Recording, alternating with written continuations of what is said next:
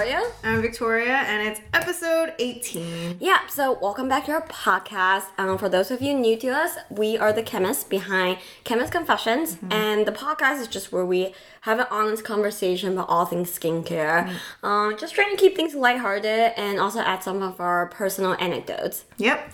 And today we have kind of a unconventional post, um, one topic that we really haven't covered, and that's all the non-exfoliating acids. Yeah, I think we have dedicated multiple blog posts So and a few podcast episodes to mm-hmm. the top AHAs like glycolic, lactic mm-hmm. acid, even mentioned the cell acids here and there. Mm-hmm. But so many of you have questions about the other kinds of acids in skincare. So this is what today's all about. And a very fair point because the other acids are actually pretty cool and important too. Um, but first things first, we have to ask each other, Gloria, what are you drinking today? Well, today I am double fisting uh, a pumpkin ale. Today's theme is really about clearing out the fridge. So this was probably acquired around pumpkin ale season. She's not wrong. and then I have someone's leftover Ketel One vodka spritz. also a straggler. yeah, and uh, today also is um, I found a wild little thing, little sour ale, ale from Sierra Nevada, and um, I have a second one. From One of those episodes. yeah, so um, great, and we actually when this pop when this episode comes out, we are actually getting really close to the book launch. Yes, so this episode, we're recording end of Feb, but this should be coming so out. Prepared. I know, looking hot. but this episode should be coming out mm. around mid March. Mm. Uh, if it's later than this, guys, you can call us out. Uh, I believe. yes. Okay. So by that time, we will be very, very, very close to Skincare Decoded being launched. And um, if you're listening to the uh, podcast then, look for our pre-order specials because we're going to, um, leading up to the launch, we're gonna try to do something special for all you pre-order orderers. Yeah, um, we're thinking about doing some like enrichment content Mm-hmm. because uh, we might have mentioned before, but we didn't really talk about specific products Right. in the book. It's kind of a like trademark thing. We gotta go hunt down the brands, and so um, I think being able to put some like realistic examples together Mm-hmm. for some of the routines we built, hint, hint, nudge, nudge, would be really helpful. Um, so yeah. yeah, to give you a preview, we built these um, Gloria's gonna read Guys. us a story right now. I'm gonna read you a story of how this book was born.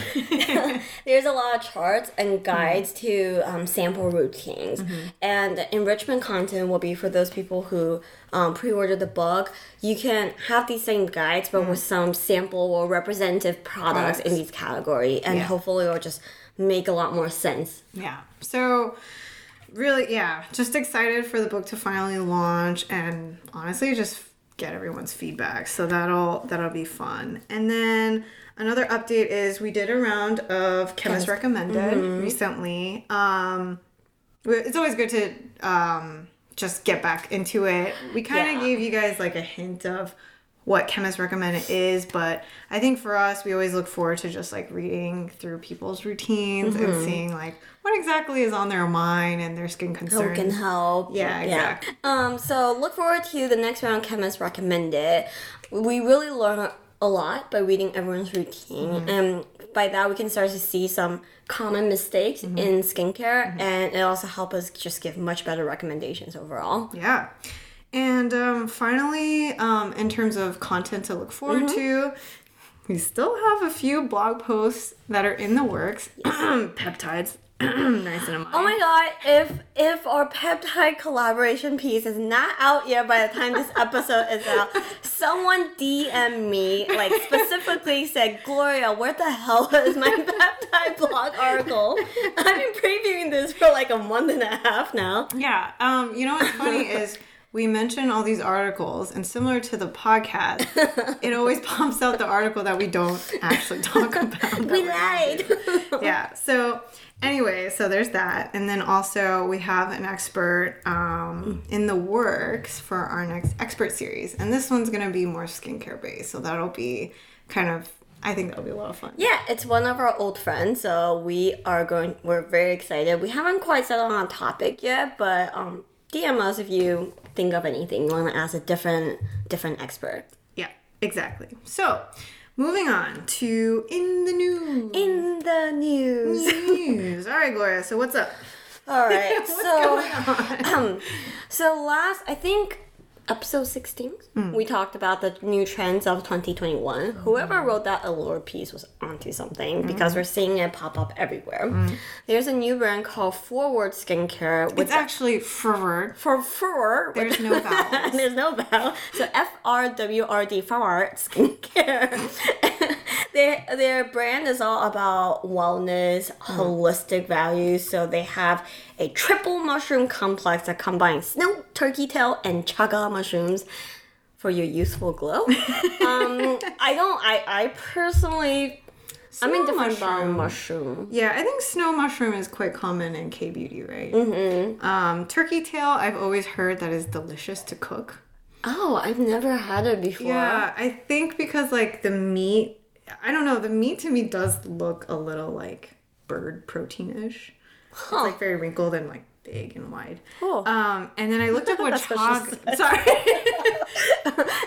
we're not very mature. I don't know what chaga mushroom is actually. yeah, chaga um is actually parasitic. Oh, It kills birch trees. so we kill it for our youth to save birch trees. We got you birch trees.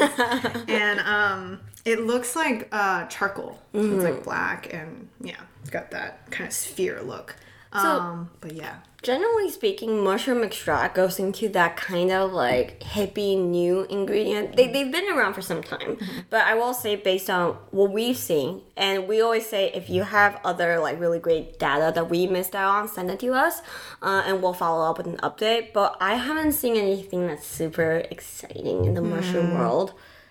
I I mean I agree. And I again this goes back to like our I think this was like a previous tinfoil hat theory that like some of these like um trendy ingredients mm, herbal ones, especially. they don't have to do the testing because people are are into it like they know right. that mushrooms are good for you and so they're like willing to try it for their skin so anyways um Yeah, so the data's just really, really, really early. I have barely seeing anything that's beyond the petri dish stage on mushrooms. So, you know what? If it's like, if it makes you happy, if it's a ritual thing, sure. But if you're tackling more serious uh, skin concerns, eh, take it with a grain of salt. i have a tinfoil hat theory Oh, oh my god, I keep forgetting you built Victoria an actual tinfoil hat. It's coming. i think by the end of this we're ready to become botanists I have learned way more about plants that I never knew existed. Like, never did I think I would know more about, like, kind of the, I guess, medicinal benefits of plants than through skincare. It's true, and I, I will say even though I think we've always been a little critical of that um, lack of data around botanicals and herbs, um, I'm not saying all botanicals are bad. Of course, there are quite a few. Oh, that should be a next episode. Botanicals with good data. Helpful botanicals. Yes. Yeah, because there's so many, right? Mm-hmm. But I will say I love going to those shops that have like all the hippie t- teas and all the um, exotic extracts. I get it; it's like an experience, mm-hmm. right? You, it, it just it's really pleasing to look at all the dry plants and the stories are nice, but mm. yeah, Yeah. not, not Yeah. All right. We have another celebrity skincare launch in the future. yeah. So Sofia Vergara hinted, I or also like her. yeah, not so subtly hinted at the fact that she's going to launch a, a line of skincare. I don't know if it'll be out by the time this episode comes out, but look forward to our review or our thoughts on that line soon. Um, we talked about J Lo line last week, and then J Lo had some awkward press about her promoting her line because Yeah. the filters. Mm. Yeah, and I feel like, you know what? At her age, without filters, she's already like Gorgeous. Gorgeous and like aging goals. You know, like Mm-hmm. like puts us to shame, you know? So I told I can understand where they're like, oh, I wish she didn't have to do that. Plus, it's skincare, and everyone looks for really natural. Yeah, and I wonder if it's um I don't really know how that came to be. Mm-hmm. Um I don't know if it's just she feels pressure to have that like completely poreless look. Oh, absolutely. You know, I really I, I do wish that um we can be a little bit more real about them. Mm-hmm. I almost feel like my tinfoil hat. Hmm? I feel like the world is going towards extremes, like Mm. even on something as as simple as skincare, right? On one hand, I think there's a big following, a big group of people who love that Instagram filter look. Yes. You know, that Snapchat filter, Instagram filter, that flawless, you mm-hmm. know, like your your face is skinnier, your eyes are bigger, and then a whole nother group that's like all natural, no mm-hmm. makeup, like embrace yourself the way you are. And I think There's a healthy medium. You Yeah. Know? Like sometimes you want there's moments where you do want to look like more glamorous, like have that baby Mm-hmm. doll look, have that glowing, glittering face, and then there's days where you're like, you know, it is also healthy to be like, hey, I like my left lines. yeah, So, exactly. yeah. I Plenty. so I was debating about this when Mm-hmm. you found when you discovered the new celebrity launch. I'm like, Mm-hmm. do we start a celebrity bracket of like what we think they're gonna what skincare lines are gonna launch? Because I'm like, this could be Oh my really god, fun. actually, yeah. Oh my god, it's a betting pool. Yeah, I'm like, do we start like some sort of bracket where we all put down our like celebrities that we think are gonna f- in the future come out with a line? You know what? I feel Put like money or Mm-hmm. like punishments. Oh, I like that. You know what? I feel like Pharrell has already thrown my senses off. That that was the last person I thought would come out with like a skincare line. beautiful packaging concept is so all over. I have no idea. Um, and then I was thinking another thing we could do is bet what kind of skincare line Sofia Verga- Vergara will come out with because she is teaming up with apparently one of the uh, previous CEOs of like Kiehl's. Something herbal. Yeah, and I was like, I really like her. I really hope she doesn't come out with like another, yeah, like just botanical forward skincare line of like trendy ingredients, just like you said, ad- adaptogens. So Actually, when you said Kiehl's, I'm like, yup, gonna be a botanical toner of some sort. yeah, yeah, exactly. So, but anyways, maybe maybe we'll do the bracket. I think that'll be fun. Um, and then I gotta share this one because I find it hilarious. Gloria has discovered. I feel like I live for for someone who's so deep into skincare. I really feel like I've lived under a rock. yeah, Gloria recently has discovered what slugging means. Um, Oh, and that there's like a whole cor- cohort of sluggers that do the hashtag slug life kind of skincare routine. Gloria, would you like to share your thoughts and feelings about Well, slugging? You know, I don't know how I didn't know that this is a thing, but I ran into it. So slugging, for those of you like me who also lived on the rock and didn't know that this is a whole thing, More K beauty roots, yeah. yeah, a lot of like uh, it's been trending in K beauty circles, and apparently it's a practice of slugging your face in petrolatum as a last step. So you just cover your face in something very greasy, waxy to seal it in. Um, I want to say, since the inception of when we started Chemist doing Confessions. videos, I don't know how many times Gloria has actually talked about like slathering, slathering her face in Vaseline. especially when I fly. yeah, and how like yeah, I don't know. You probably heard a comment of like this shiny girl in the airplane seat, like. Yeah, so So apparently I've been slugging this whole time and I had no idea. the grandmother of slugging. Grandmother. you know how they say the grandfather? Like, Yeah, uh, yeah, yeah, Sorry, yeah, I didn't yeah, mean to yeah. make that. Yeah, so I mean, new term for me, but as a concept, it totally works. Great idea, especially if, if you have dry skin. um, one of our favorite estheticians, Angela, she is also a fan of just like, you know, prepping your skin for a big day and whatnot. Um, just embalm yourself and then go to sleep. And I- I wake up rejuvenated. Personally, I feel like the people who actually do listen to our episode have done that from the beginning. So, congratulations, you guys. Y'all were in before the trend. Apparently, I'm a Yeah. trendsetter, baby. yeah, seriously. Um, yeah, and then finally we have another launch, new new brand launch. yeah, new-ish brand launch. Um, Bobbi Brown, the founder of Bobbi Brown, she has a new brand called Jones Road. New-ish brand. I think they actually Jones Road started in um in makeup, um, true to her roots, and they recently came up with a line of skincare. And one of the products caught my eye, which is their um hippie skin stick. And I it caught my eye because I realized that Tinted? no, it's just a Oh. clear oil stick. So I think since milk makeup and um, in mm-hmm. recent years, there's been a lot more brands that have waterless formulas. So they will have things in very balmy or stick forms or even mm-hmm. bars. I've seen a lot of bar moisturizers. Mm-hmm. How do we feel about waterless skincare? Well, okay. I personally like that's not really for me. I Victoria very has worried. oily combo skin. Yeah, so I'm like very worried about the shiny heaviness of some of these oils. And I notice in, you know, to keep things lighter, I see they use like the beeswax. Um, it also uses coconut oil, which freaks As me out a the little one, bit. two, three, as a third ingredient, it's Yeah. coconut oil. Yeah, so that makes me very nervous. And then another thing is, it, it looks like it would smell great. I'm not too sure, but it mentions the orange peel oil. And um, while we love citrus oils, um, there is this concern about citrus oils um, in skincare just because I guess the in terms of essential oils, a little bit like phototoxicity. Yeah, and actually, high levels of essential oils in general can be sensitizing, and this is one of the things we always uh, we always say is natural doesn't instantly mean gentle or effective. Um, essential oil is a great example. It's they're very complicated ingredients. There's a lot of components to a fragranced essential oil, and um, a lot of times that can be the source of your irritation. Yeah. So uh probably be hesitant to try, but Gloria, would you would you feel like this is something like when in need? I think generally speaking, waterless. Uh, you can think of waterless sticks like this and um, and bar moisturizers.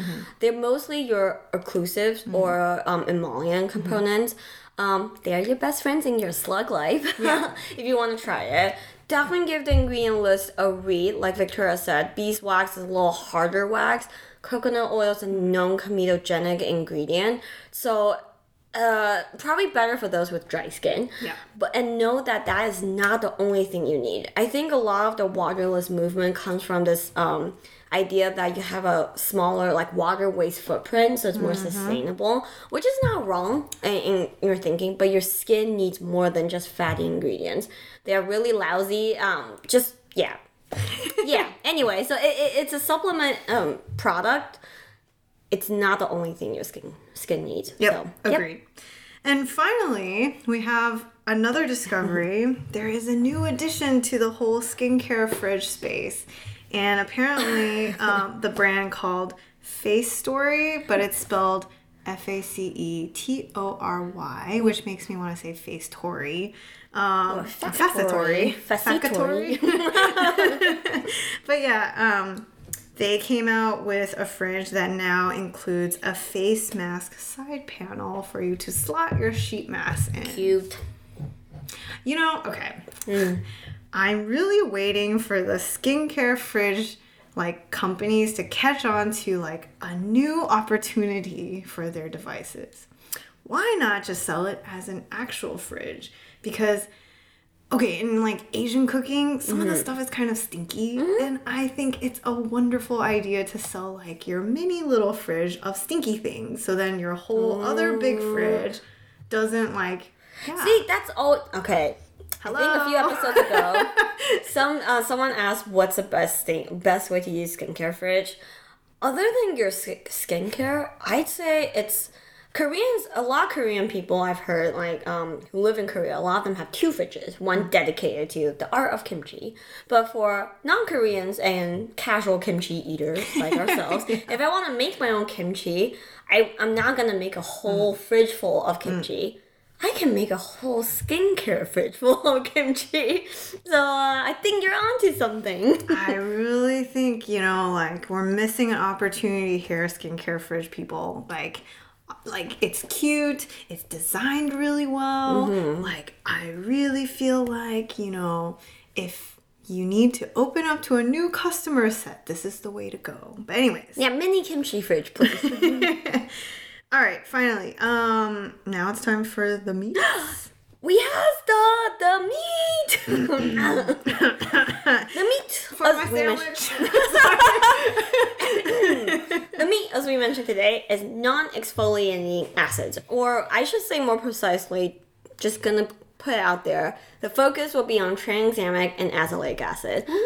Yeah, we did a poll on Instagram on which Y'all had some feels. Yeah. Sorry. it was a pretty even split between azelaic and tranexamic acid. Mm-hmm. Some of y'all were very aggressive in your lingo of like absolutely tranexamic or no, seriously tranexamic.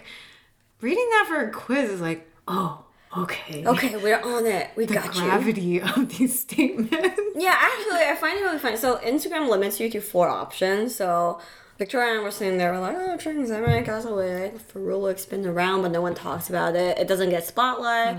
And we're sitting there going through acids, and I'm like, hyaluronic? And we just put it out there. And then we got so many messages that say, you forgot kojic acid. I'm like, the list is short. It's not my fault. the anger. Although I feel like ah, we've really come so far because I never thought that when we first started, people would be like, "You forgot this active. Yeah. You forgot this ingredient." yeah, actually, that's really great. Yeah. So, anyways, all right. So first things first, to get it out of the way and clear the air. What acids we're not talking about are the exfoliating acids. So these are the ones that we talk about as AHAs or BHAs, anything that's going to shed those dead skin cells off and give you glowing skin. Yeah, and I just want to be clear that um, AHA stands for alpha hydroxy acid. It's these acids are classified by their chemical structure. It's- how how do we feel about Orgo? Before we go into acid structures, Gloria and I have already discussed how I feel about Orgo. and so has to hear, yeah, she just wants me to tell you that Orgo was my least favorite of all chemistry classes. And um, it wasn't my best subject. I found that I was not good at drawing geometrical shapes and little did you know, years later you'd be drawing circles all day. yeah. And I feel like it's still probably that subject that could really like smack me over the head of like you don't know anything. You know? Mm-hmm. The chiral, a chiral, like yeah. I feel like yeah, it's definitely one where I was like, I am geometrically questionable. I'm like, The reflecting cis? molecules. uh, trans. Oh. But anyway, for those of you still in school, um, good luck. Also, we feel you. yeah, but anyway, so glycolic lactic acid, they're actually related by chemical structures. A lot of these acids are are not. Um, so that's what that's how we kind of break them up. Um, and I will clear the air and say, well, we say non-exfoliating acids. A lot of these, even azelaic acid and even citric acid, we consider citric acid just a whatever acid. Okay, but even citric acid has been used in a peel, um, up to fifty percent. Has some good data, but the reality is we classify these molecules as non-exfoliating because you'll never find it at the exfoliating level in your day-to-day skincare. So, whew, that's out of the way. Yeah. Agreed. And so with that, um, yeah, as we mentioned, the two that we're gonna fo- really focus in on is tranexamic acid, which is getting a little bit of a spotlight, which we're happy about, and then azelaic acid. So we'll start off with tranexamic acid because we've actually touched on this before in our pigmentation series. Um, but yeah, so its origins is definitely pretty interesting, and I will say when we launched our product with tranexamic acid, a lot of my mm, like healthcare medicine friends actually texted me and they were like, "How are you using this in your skincare?" Because it's actually stemmed from dealing with bleeding. Yeah. Yeah, it is used as a medicine to treat anything from heavy nosebleeds to heavy periods. Heavy periods. Yeah. And the origin's pretty interesting, right? Um, people were having heavy period flow, and then, you know, they were taking this orally and started realizing their skin tone is improving. That's a very similar story to retinoids. Man, right? that's like magic. Because Yeah. when you think about like pharmaceuticals, you're always like you hear the laundry list side of side effects, effects, like yeah. will cause diarrhea and confusion, and you know, And it's like happy people biking that may cause excessive gas, headache, loss of vision, and they look so happy. so true. I love pharma commercials is super funny to me. ah, ah, yeah, like smelling the rose and may cause temporary night terror, temporary blindness. yep, yep, so accurate. yeah. So, But this is a anyways, pleasant side effect. For once, the side effect is awesome. Yeah, and finally, tranexamic acid is relatively new to the U.S. market. Um, I think you'll see a lot of article that's like, "Oh, the new exciting ingredient, tranexamic acid."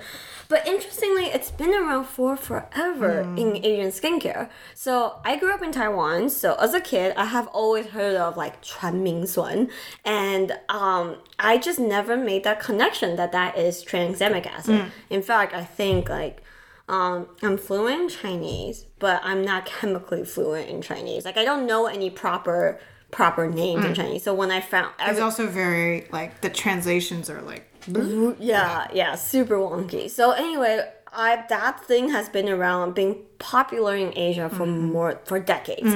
Um, so what that means is there is decades of testing. So there's a whole slew of interesting studies around it's not just acid. topical and oral, right? Yeah, so what's interesting is uh, the origins obviously in oral tablets of tranexamic acid.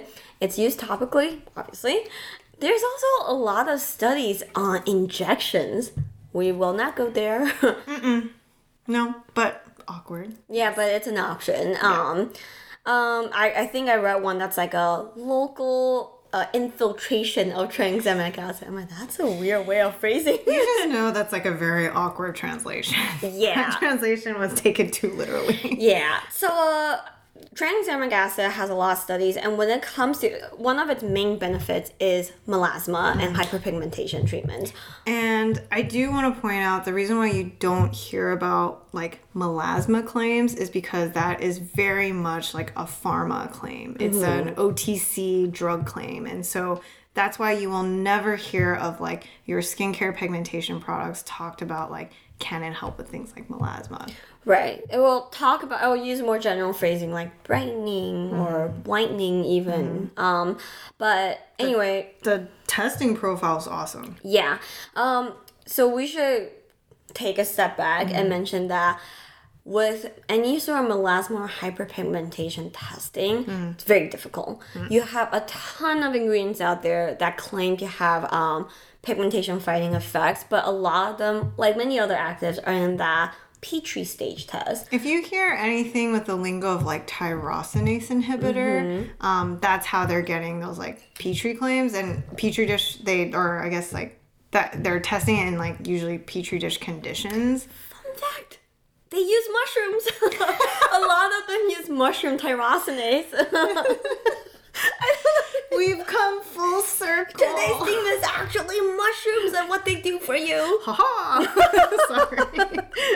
Um, but yeah, a lot of them stop at the testing a mushroom stage, and your face is not quite like a mushroom, so that's why it doesn't translate well.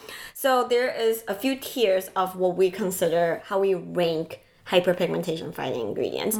Mushroom stage is like the initial vetting stage. Mushroom stage. Mm, Animal testing is the next stage, but we don't really think too much about those. yeah. we don't like take it pigmentation in animal. mm, we don't take it too seriously until we get to human skin testing. And then the highest tier is if it's benched against hydroquinone. Because hydroquinone Gold standard. is a known gold standard. And yeah. tranexamic acid has been tested against hydroquinone many a times. Also, yeah, first off, very rare scenario. Mm-hmm. Not many ingredients will be tested against the gold standard because they don't want to risk. You're setting the uh, you're setting up an ingredient for failure, really. Exactly. And the other thing that I think is really cool about the data is that they test it in like the ultra difficult skin concern, which is melasma. And melasma is probably like the one of the main, uh, very stubborn uh, pigmentation skin. We get a lot of people, yeah, who reach out to us asking about it. And any pigmentation takes a lot, a lot, a lot of patience. Yeah, and also usually will take a slew of you you'll probably find that, you know, a lot of pigmentation correctors and serums, they have like a whole cocktail of ingredients. Um and the reason why hydroquinone is a gold standard is because it alone, you know, at 4%, um, which is the highest you can get in drugstores, does have some benefits um, as a single active, which is not common for pigmentation. Yeah. Right. So, but anyways, so we'll go through a couple pieces of data and tout how awesome it is. So the first one of the first studies I found is um, it's relatively small, but um, it has 30 women with melasma and it compare 5% tranexamic, tranexamic acid with 4% hydroquinone Yeah. for 12 weeks. And note that 12 weeks is a really, really good length of time for pigmentation testing. Uh, yeah, that's the other annoying part with pigmentation is um, sometimes it takes as long as, or actually, normally it takes as long as half a year to see any real results. Um, you got to think about like seasons and you got to think about you know pigmentation fighters. They need to be used super diligently for a mm-hmm. longer period of time and not many people can stick to that kind of strict regimen. Yeah, it's just really hard. yeah We get it. yeah so yeah 30 women Yeah, so the um the two products perform very similarly. Um, after 12 weeks, there is a greater decrease in uh, hyperpigmentation in the tranexamic acid group. That difference isn't significant, so we would say that's like pretty much on par. Yeah. But to be on par with uh, hydroquinone is pretty impressive. Um, hydroquinone does come with side effects like irritation and dryness. So um, the tranexamic acid group was actually better tolerated than hydroquinone. bonus. Uh, one asterisk is that it is liposomal tranexamic acid, which means that it's encapsulated. Um, usually, that suggests better pe- better penetration. Um, but all in all, really good signs. Um, and there's other data to kind of talk about it in non-liposomal form as well. Um, but yeah, uh, also orally. We've actually gotten questions about taking tranexamic acid orally, which I thought was surprising. But yeah. Yeah, so it does work. And what's interesting is I, I found a couple different studies, and one of the ones I'm gonna highlight actually has a hundred eligible patients that did the study. And honestly, a hundred is a number. Anything over fifty is hard to find in skincare. So this is great. Um, what they did is they come uh, compared taking a 250 milligram uh, twice daily, thrice daily. Oh my god, you're chugging tranexamic acid. Um, you're taking this pill three times a day, and you're adding it to hydroquinone. So mm. this is not a comparison study. This is mm-hmm. a regimen study, mm-hmm.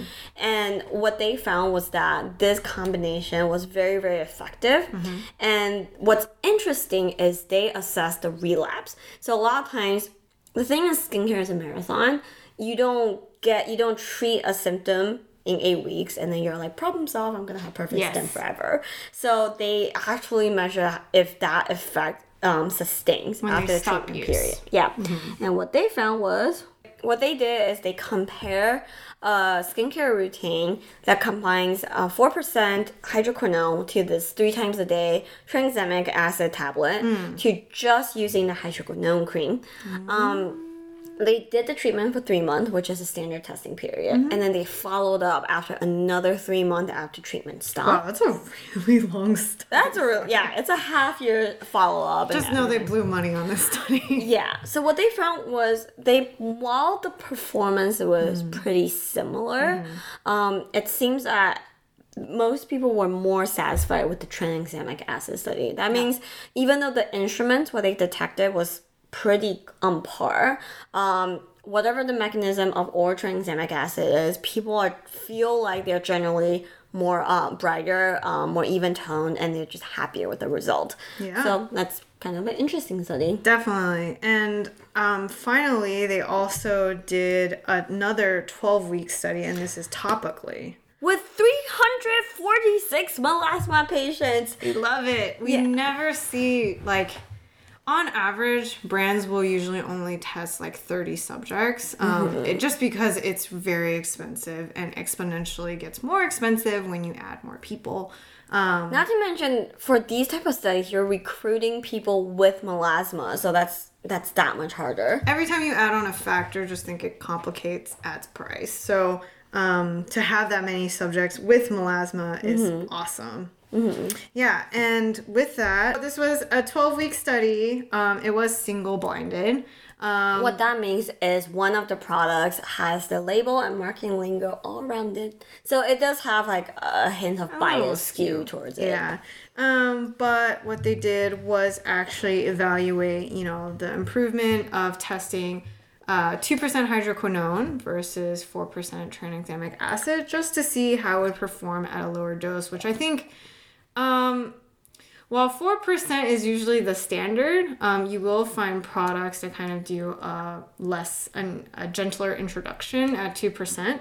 Um, and they found that it did perform on par um, at those percentages. So, again, with that subject size, also keep in mind it's also melasma. These are all really awesome things. So, Yeah, so all in all, this is the ingredient that deserves all the hype that it's getting. So, um, for those of you on the market looking to add a tranexamic acid to your routine, here are some of the representative products that uses this ingredient. First up, there's two classic um, clinical derm S brands that use this, um, Lytera, SkinMedica's Lytera and SkinCeuticals Discoloration Defense. Yeah. Both use it. I feel like Lytera was, it was even earlier, right? Yeah, it's the OG. It, well, I don't know if it's OG, but it's been around for a long time. It's one of the most um, acclaimed pigment fighting. And um, also, serums. yeah, and I think that's like uh, SkinMedica's like champion. yeah, serum. one of their top sellers, I believe. And um, I will say both uh, discoloration defense and Lytera, they use a blend of ingredients, not just tranexamic acid. And I think it's, it's a good thing for sure. Yeah. It's just a complicated issue that takes a whole family of ingredients. Yeah, and we obviously have to tout our own product.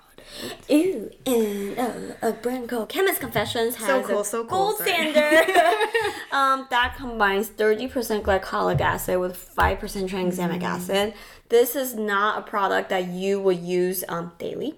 Ah, oh my god, sorry. No, I I have to I'm screaming because someone recently just told me they were spot treating with gold standard and I was mortified.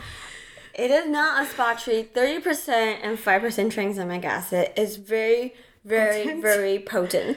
If you want to use it daily or close to daily, you are diluting it into your serum. Yeah. One drop will do the trick. Yeah. I think the our most preferred method for using gold standard is to use it as a rinse off mask. Yeah. You use it literally as a once a week. It's it's a home peel. That's what it's supposed to be. I almost keeled over like we did all these fun instructions only to find out that you still spot treated and didn't read the instructions. Yeah, just pl- and, and in general, please be careful with acid.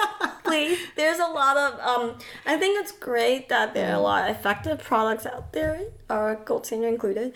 Um, but please be careful. Yeah, and the other thing, um, just to keep in mind, is that when you are doing pigmentation or wanting to tackle your pigmentation, what you can do is we generally recommend to wait till after summer. I know right now um, you're hitting, you're still kind of like in, going into spring, so there's a little bit of time, but as there's more sun out, um, we really would rather you just focus on sunscreen, good protection, because you're still gonna probably accumulate some sort of pigmentation over summer as well and it just makes the road to treatment like that much longer and it's just it's very it's a very very stubborn skin concern i would say the most stubborn skin concern Yeah. So I burned myself a long time ago on my wrist, and I will say I'm not I'm not the best about taking care of it.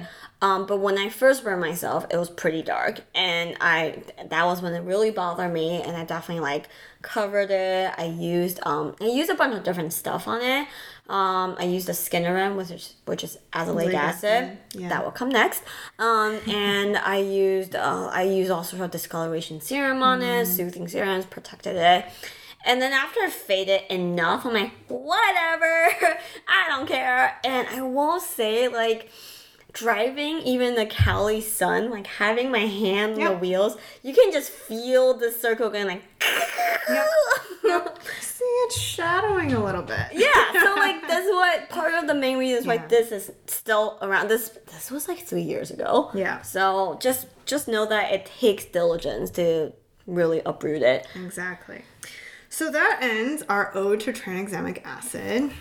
But last but not least, azelaic is probably even more, way more popular than tranexamic acid. Mm-hmm. I feel like it's getting a really big kick lately. Um, but You yeah, know, from a chemist perspective, I low key prefer tranexamic over azelaic just because tranexamic is highly water soluble. Fun fact, even though it's an acid, it's actually at a very neutral pH. If you just dissolve some tranexamic acid in water, you're gonna get something close to seven. Um, lake acid frickin' hates water. It hates oil. It hates everything. It's just an ingredient that likes to just sit by its grumpy self in solid form. It doesn't want to work with you. exactly. and yeah. just also, yeah, it just hate, it'll just swim around in your solution. Yeah, and this is why um, you will find tranexamic acid in creams and serums. You most azelaic acid based products are like something milkier. They're paste. They're uh, sometimes they're creamy. Um, Trying to pummel it yeah, and the awkward thing is it's effective at a very high level. Tranexamic acid, four to five percent, great. Azelaic, the lowest level we found that's effective is fifteen percent in in academia papers. and you won't find it more than 10% Yeah. sadly so this is where you guys might wonder why we don't champion azelaic acid As often much, yeah. it's because yeah the percentages won't really hit and i yeah as we've been stating from the very beginning percentages do matter So I mean, first, well, let's let's hit on azelaic acid. Um, how it got us fame yeah.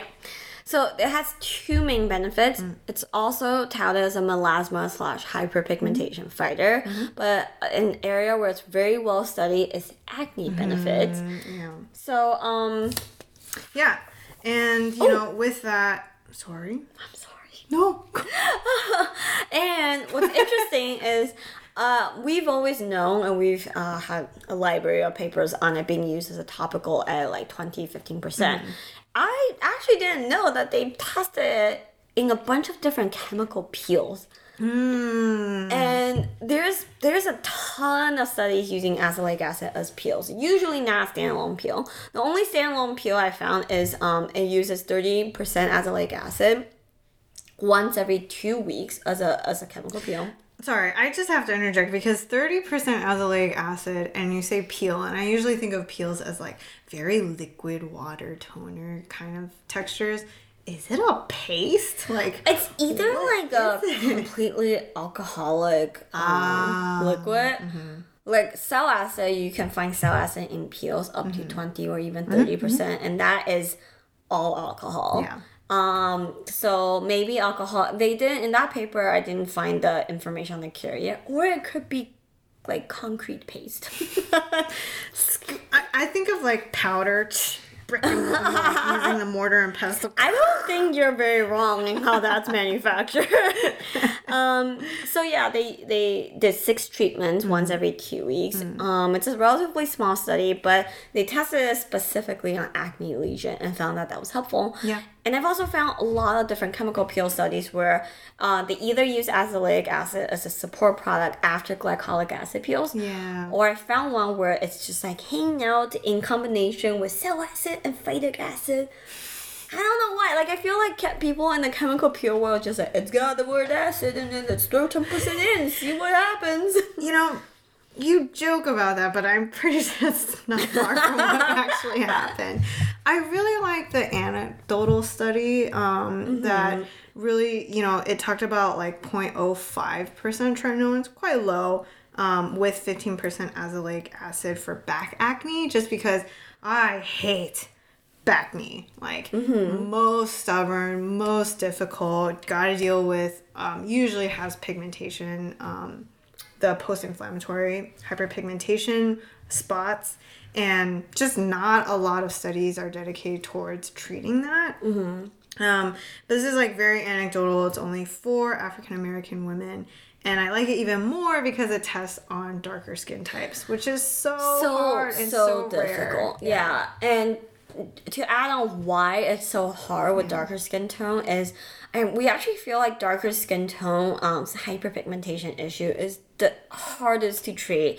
And first of all, they gotta find tune like gotta they gotta find the sweet spot whereas for fairer skin types you're blasting it with actives. bleaching and you're like not too worried about Yeah, so with darker skin tone, a lot of times you're really worried about hydroquinone because it can give you that halo effect, and you are very prone to post-inflammatory hyperpigmentation. So mm. if you use a very aggressive peel like a not like a 70% glycolic or phenol TCA peel, then you're worried that you're irritating your skin so much that you're actually getting more hyperpigmentation. Yeah. It's just like it's just a really difficult situation all around and that's complicated further because there isn't as many study that's dedicated to that skin tone range Yep, exactly. so we love this um anecdotal study Yeah, and then I think I feel like the twenty percent azelaic acid. The reason why we tout that skincare range so much is because of one of the studies that compares it to two percent hydroquinone,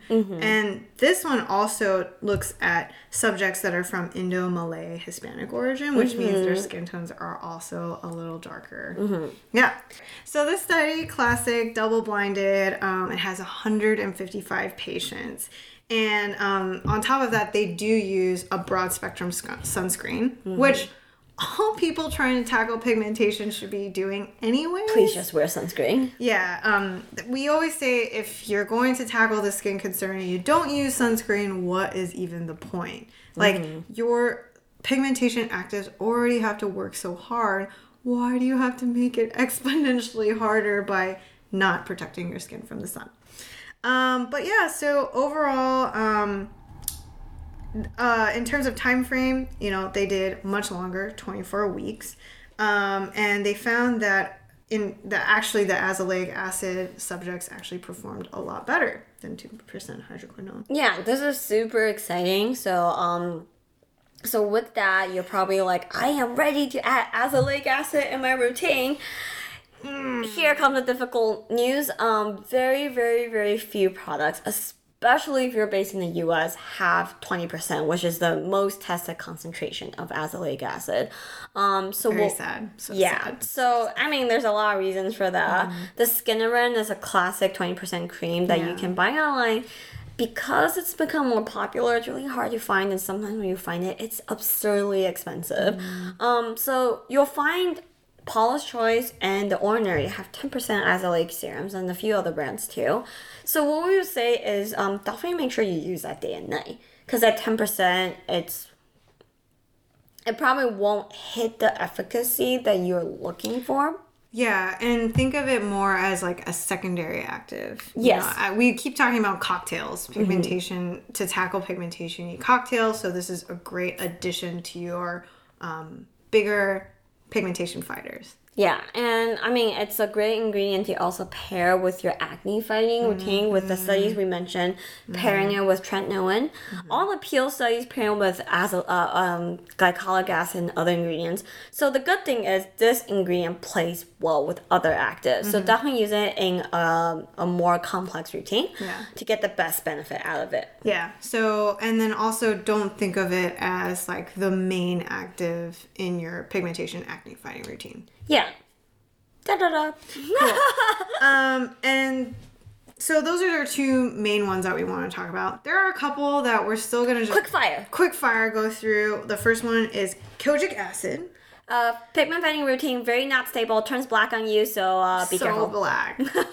so black, it's almost concerning. It looks like sludge. I, have definitely worked with one once, and it looks like toxic, pulverized waste, is Yeah. all I can say.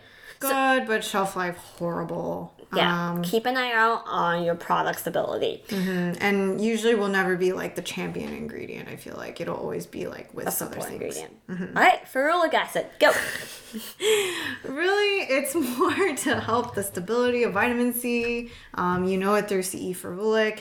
Um, I have seen, I, I can't remember where, I have seen one trying to tout the ferulic acid part mm-hmm. of a skincare product and as if that is the champion active. Mm-hmm.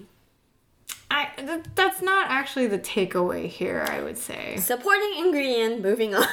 exactly. So, and then we have a few others that really aren't considered actives, so first up, hyaluronic acid. just hydrating. Yeah, it's a hydrating ingredient. Um, mm, we can go into more about like the the small hyaluronic acid, um, but generally speaking, it's there to hydrate. It's pretty big. It sits on top of skin. There's some studies that indicate that um, some of it penetrates skin, but it doesn't get incorporated into your skin and plump. It's not the same as injecting hyaluronic acid in your skin. Citric acid, go. Uh, first of all, you're, if you find it in your serum, your AHA serums, ignore it. That's it. So usually using a cream to help the chemist adjust the pH. That's it. And it can help with um preservation depending on the formula type. That's it. That's it. So don't don't don't listen to those claims. Yeah, it's not exfoliating Sometimes, yeah, sometimes you'll see like AHAs and like we use all these other ones, like the malic and tartaric and the things, you know. And they're they'll- there to hang They'll out. throw in citric, and I don't understand that. Yeah. Next. So last but not least, everything we mentioned are mostly team water. Azelaic acid is team mm-hmm. no one. But we have team oil acids, which we have found that a lot of people get very confused about. Mm-hmm. These are generally not like hard hitting active per se. So first off, we have ster like fatty acid, like your stearic acid and yeah. They're just waxes. Yeah, stearic acid is very big and very chunky. It's actually there to help your cream stay creamy. Yeah, It- yeah. they are the emulsifiers that bring your water and oily, oily components together. Yeah, linoleic, linolenic. Yeah, those are your omegas. Mm-hmm. Um, they actually do have some Skin properties. skin benefit. Pro- yeah, skin, some nice skin benefits um, in terms of improving skin tone. Um, not the most stable. Have a funky scent, um, but can be very helpful in skincare. Hmm? Yeah. Is that acids? Am I forgetting an acid? Probably. I think we've probably forgot a few, but there will be a part two then. Yes. All right. So I think that's the meat. Hopefully Thus that. concludes the meat. Yeah, hopefully that gives you an idea of all the other acids Mm-hmm. that you guys are wondering about, and that kind of clarifies um, the space because anytime we have a bad habit of calling it the acids, and then you know, but there's actually other ones, and people get confused. People get confused, so um, if you have any questions, let us know, and we'll help identify that acid. Yeah. like who is that Pokemon style? oh god! all right, so it's time to. break, break, break it up, break, break, break it up. Ooh, animal corner time. It's Animal Corner fun fact. Today is an extra selfish animal corner fun fact day. Well, my, thanks to Gloria Uh. and my loved ones, they all recommended that today, since it's my turn to do animal fun facts, let's do it on my newly adopted dog, Maisie. Miss Maisie, if you want to see Miss Maisie, go to our Instagram story. we featured her in our last live session. Yeah, She was a little grudgy, but she participated. She doesn't like being picked up. I think she's afraid of heights. But um, Maisie is actually a mutt, but she is predominantly Australian cattle dog. Um, it's she's got that classic characteristic coat with like the spotted black and kind of like that salt and pepper like fur. Um, so this is really an ode to Maisie, and I've Welcome to Chemist Confessions family, Maisie. also encouraged Gloria to do a fun fact corner for her cats as well. Oh, yeah, I can do that. Mhm. And actually, I was thinking maybe we could do like a pet skincare fun fact. yes. Yeah, I feel like um, that'll be fun. But anyway, so um, we've adopted Maisie. This is going on five months from her very awesome foster mama, mama Audrey, and um, she's got some really quirky characteristics. I never thought that they could have such personality. They're very smart. They are very I feel like if she had opposable thumbs, she could probably operate the microwave if she wanted to. um, but yeah, so um, went down a rabbit hole and I feel like these are going to be installments because I think I could talk about them for a long, long time. Um, but today is just about the origin story of how the Australian cattle dog came to be. Um, so they are originated from Australia. And what happened was I'll be really weird if they're not. yeah, no surprise. So, yeah, so what happened was when they brought cattle to Australia um, from the UK, uh, the dog came with it. And the dog that came with it was the Smithfield's Collie. It's like this wiry, kind of like terrier looking um, medium sized dog.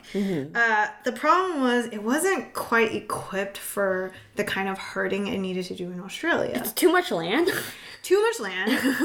it has very long, wiry hair, so it's too mm-hmm. hot. Oh, oh god, poor thing. Just Yeah. picture like, stop running. Yeah, exactly. And they were thinking like, oh, maybe you know, it kind of barks a lot, so maybe there's something we can do there. Mm-hmm.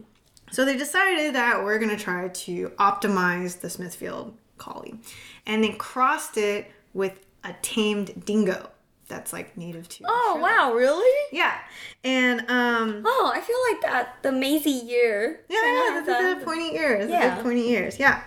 Um, so interesting results. This is like a lab lab experiment. I'm so excited to share. so the dog was more quiet, which is awesome. But unfortunately it was like too enthusiastic of a biter and it got too excited to like bite these the animals that are hurting. cows that are delicious. So, anyways, yeah, so that was completely axed immediately. Um, next thing, He just pictures the first person that proposed that idea said, Mom, I'm a genius. Wait, don't eat the cow. yeah, exactly. They're like, oh, but wait. Yeah, and so secondly, decided to cross the dingo, same thing, but with a rough collie. Um, they didn't bite. Oh, thank God! But they barked so much. they barked to the point that they agitated the cows, made them so anxious while they herded them that by the time they got to market, they lost weight and they lost money. So the cows are like, oh, I got like Oh anxiety. God. Why does it keep is it yelling stop at me? barking? Exactly. I thought it was fascinating and I really feel like there's like some weird parenting like lesson or sca- or concern just from that act of like too much yapping leads to lost like losing weight. I just picture people like herders at that time, like bringing in their skinny and scared cows. Like, yeah, oh, this is like my prized cow. It's delicious. Just like, oh, please let me get me away from this dog. Yeah, exactly. And then, um, okay, so still need some optimization. And then they decided dingoes, different kind of ho- um, collie. This is the Highland collie, and they're Very like, yes, set on the dingo line though. yeah. I think they, you know, native to Australia, More They- oh, resilient to Australian landscape. more resilient. They wanted the coat. They wanted kind of like the um, athleticism because Mm-hmm. they have to trek such across such long, like big Yeah, areas makes of sense. land. And then they crossed it with a Highland Collie, and then they were like much improved because not only were they silent, they only nipped at the cow's like feet to get Mm-hmm. them to change directions and guide them, and that's why they're called heelers. Pretty good. Yeah, and they also could like flatten themselves out in case a cow decided to kick them. Oh. So yeah, because like it's yeah, it's dangerous, and cows can they can, they got attitude too. So Yeah. um, that's how they became like the Hall's Heeler. Um, so that was kind of like the ideal standard. Um, they tried other mixes too. One was they crossed it with a bull terrier and yeah, it bit the cow to try to move, but it didn't let go of the cow. it wasn't trying to eat it, it just didn't let go of the cow, which I thought was like that's Oh it's not the way to go. and then they also tried crossing it with like Dalmatian because they like that Dalmatians. They actually um they have this like weird um friendliness towards horses. They have this protectiveness, um, protective nature. So they wanted to see if they could bring that in to the blue heeler. Um, but unfortunately, it lost its like work ethic. I will hurt from uh 2 p.m. to 4:30. no more. Yeah, um, not enough 4:30 overtime. Yeah. So I thought that was awesome. Um, they did have this gem of a hall Heeler. Um, this was by a man whose last name is Bentley. They call mm-hmm. it like the Bentley dog. Mm-hmm. And they were like, that is like the gold standard because their stamina was awesome. Mm-hmm. And how you know if your Australian cattle dog came from that lineage, lineage is because it has like a white kind of like spot or star on his forehead. Hmm. And Maisie has that. And I How can cute. confirm that she has incredible stamina. like no Yup. quit. There is no quit in this dog. Like she will always want you to fetch it. She will patiently wait for anyone to throw the ball. Um, Maisie loves fudge. Yes. So if you're ever in town and you want to play with her, she will be very happy. Bring a tennis ball or 10. Yeah. so, anyways, that's kind of the origin story of the Australian cattle dog and how the dog came to be. Um, one last fun fact I didn't realize was that um, previously the Guinness Book of World Record holder for the oldest dog was a blue heeler. Oh, The dog's name was Bluey, and he lived till 29. 29? Yeah, Oh and- my god, that's amazing. Yeah, and I don't know what's in the Australian water, but um, then it recently was beaten by another Australian dog breed called the Kelpie. Um, the dog's name was Maggie, lived till she was 30, and the owner was Wow. yeah, the owner was saying that um, she has seen the son grow from 4 to 34, which is such a weird concept. Wow. Yeah, so I'm, yeah. That's adorable. I know, I know. So, anyways, yeah. That's the Australian cat- cattle dog. Maisie. yeah, Maisie, Maisie is delightfully weird, and she loves fetch so much that if you're busy, if no one's paying attention to her, she will stare so intently at the ball, kind of mm. like. If I stare hard enough, mm-hmm. either it's gonna move on its own, or one of these suckers can't take it anymore and will throw it for me. and it's so true. yeah, it works. She's like doing some psychology testing on us. It's pretty good. Yeah. Pretty good. So, anyways, yeah, I'm sure you will see more pictures of her. We're also to get Gloria to do a segment on her cats, Cats. cats in general. Cats are assholes. Their dynamic is great. Yes. And um, yeah, maybe we'll talk about some sort of like skincare or fun facts skincare stuff for pets. yeah. Um, but yeah. And last but not least, The Q and A corner. doo-doo. sorry.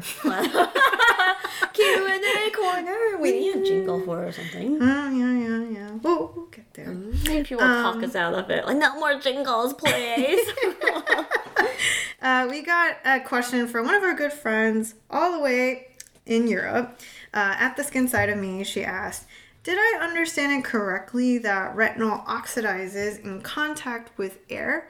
Um, dropper bottles with retinol products, won't it oxidize? And I think that's such a good question we haven't talked about in a long time. yes, yes, it will. So that's why we do tout um, more airless packaging. So either airless pumps or aluminum tubes, like those really airtight tubes. Um, or even any any airle- airless packaging. So for tubes, how you can tell if something's airless is either when you press it down, if it's that aluminum texture, it doesn't pop back up. Wh- When you squeeze product out, it kind of keeps its form. Even like plastic airless tubes, when you pump it out, it's just gonna like keep squeezing it down. It won't like go back to its full like fat form. Um, so yeah, that minimizes air contact. Um, Yeah, droppers are not our favorite. no, They're better than jars, but that's a very low bar. yeah, but Um, Yeah. I mean, I will say like there are things you can do in the formula to help, but usually to like kind of safeguard um or or just to maximize your chance of hitting a successful product, we do recommend seeking out airless packaging. Yeah, and encapsulation of retinol is getting better. That one of the things is to try to improve stability. But if you have the option to put it in optimal packaging, it's like why a dropper when there's the airless pump options. I want to add that vitamin C, even though it does oxidize as well, um, the reason why it's in a dropper most often is because it lets out gas as it oxidizes. And also very fluid. Yeah, so uh, if you put it in a pump, it will kind of spit out. And just not very ideal. So for vitamin C, dropper is fine, but just finish it as soon as like once you open it, just go through it. Yeah. And I would say for a friend, you know, if you are using this like retinol product in a dropper bottle, just use it through quickly as possible. Um, do pay attention to color changes. That's usually a good sign of like how your product is doing. Um, yeah. So second question we get is what about Phloretin CF? Oh, This is uh, SkinCeuticals' other antioxidant serum. Um, she asked, everyone talks about C. ferulic. Totally fair. So many dupes. Um, but the Phloretin CF, um, also same price, but is it worth trying? As for someone, she was, uh, I think the added part to the question was uh, for someone who kind of like didn't really like the texture of C. ferulic.